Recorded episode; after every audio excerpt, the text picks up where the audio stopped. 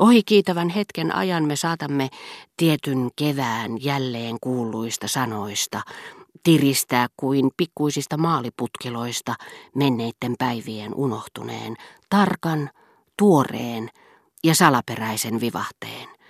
Päivien, jotka luulimme muistavamme, antaessamme kuin keskinkertaiset taidemaalarit yhdelle ja samalle kankaalle levitetylle menneisyydellemme, tahdonalaisen muistin tavanomaiset ja toisiaan muistuttavat värit. Itse asiassa hetket, joista se koostui, käyttivät ainutlaatuiseen alkuperäislaitokseen sen ajan värejä, joita emme enää tunne, mutta jotka ihastuttavat meitä vieläkin, ainakin minua. Jos esimerkiksi jonakin päivänä yhtäkkiä ja yllättäen Germantin nimi saa vuosien kuluttua korvissani saman kaijun, joka sillä oli neiti Persöpien hääpäivänä, ja tuo taas mieleeni nuoren herttuattaren leveän samettisolmion suloisen ja liian loistavan, uutuuttaan kiiltävän malvan värin ja hänen silmissään kimaltelevan hymyn, sinisen kuin saavuttamaton vasta kukkaan puhjennut lemmikki. Ja Germanttien silloinen nimi muistuttaa niin ikään värikkäitä ilmapalloja, joissa on happea tai jotakin muuta kaasua jossa on pallon puhkaistuksi ja tyhjennetyksi. Hengitän sen sisällössä kompreen sen vuotista, sen päiväistä ilmaa, johon sekoittuu torilta puhaltavan tuulen tuivertamien orapihlajien tuoksu.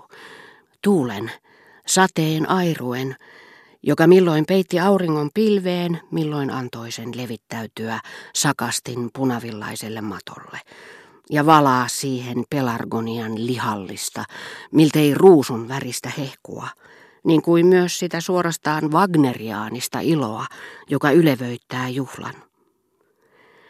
Mutta muulloinkin kuin noina harvoina hetkinä, jolloin me yhtäkkiä tunnemme alkuperäisen sanan vavahtavan, saavan takaisin muotonsa ja sulonsa, nyttemmin jo kuolleissa tavuissa, ja vaikka jokapäiväisen elämän pyörteissä, missä niillä on yksinomaan käytännöllistä arvoa, nimet ovatkin menettäneet värinsä, niin kuin kirjava hyrrä, joka pyörii liian nopeasti ja näyttää tasaisen harmaalta. Me saatamme, jos unelmoidessamme keskitymme, yritämme menneisyyteen palataksemme hidastaa, seisauttaa alituisen liikkeen, joka meitä mukanaan kuljettaa. Nähdä, miten vähitellen, päälletysten, mutta toisistaan erillään, tulevat esiin ne värit, joissa elämämme varrella sama nimi meille esiintyi.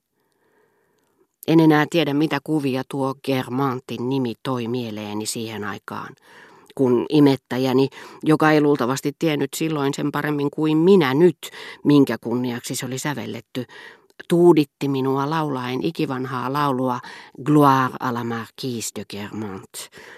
Tai kun muutama vuosi sen jälkeen Germantin vanha marsalkka sai hoitajani ilosta ylpistymään, sanoessaan champs onpa siinä kaunis lapsi.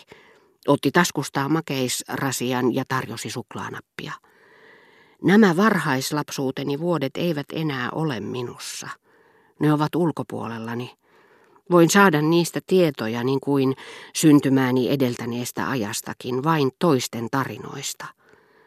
Mutta myöhemmin tapaan mielessäni tämän saman nimen seitsemät tai kahdeksat kasvot. Ensimmäiset olivat kaikkein kauneimmat. Vähitellen todellisuus pakotti unelmani luopumaan asemista, joita ne eivät enää kyenneet puolustamaan, ja ne linnoittautuivat hiukan kauemmaksi, kunnes joutuivat taas perääntymään. Ja yhdessä Germantin herttuattaren kanssa muuttui hänen asumuksensa sekin lähtöisin tuosta nimestä, jota vuodesta toiseen hedelmöittivät korviini kantautuneet puheet, unelmieni muotoa muuttaen.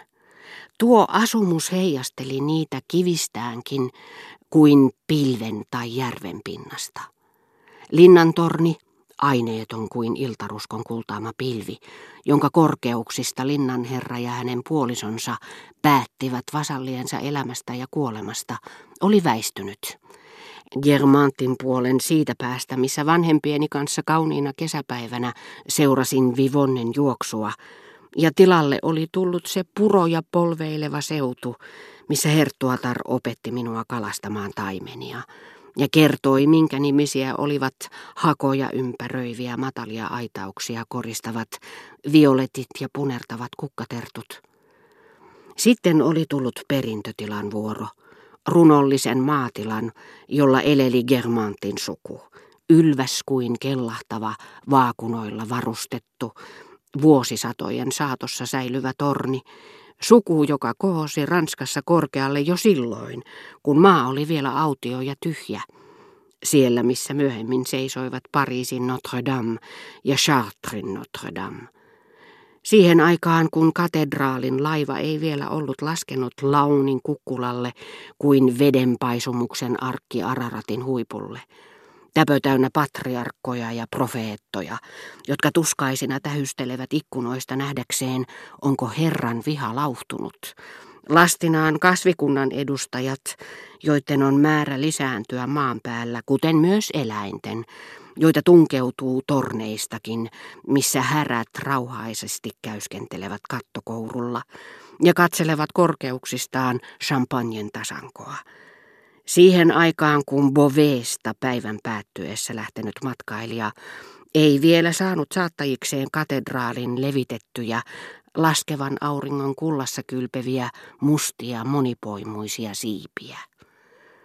Germant muistutti romaanin tapahtumapaikkaa, tarumaista maisemaa, jota minun oli vaikea kuvitella ja johon kiihkeästi halusin tutustua sellaisena kuin se kiilautui keskelle todellisia teitä ja peltoja, joihin siinä samassa tarttui siitä heraldista hohtoa kahdenkin virstan päässä rautatieasemalta, ikään kuin ne olisivat sijainneet Parnasson tai Helikonin juurella, ja ne kaikuivat korvissani kallisarvoisilta kuin ainakin ne aineelliset edellytykset, joita topografisessa mielessä tarvitaan ihmeen kaltaisen ilmiön syntymiseen.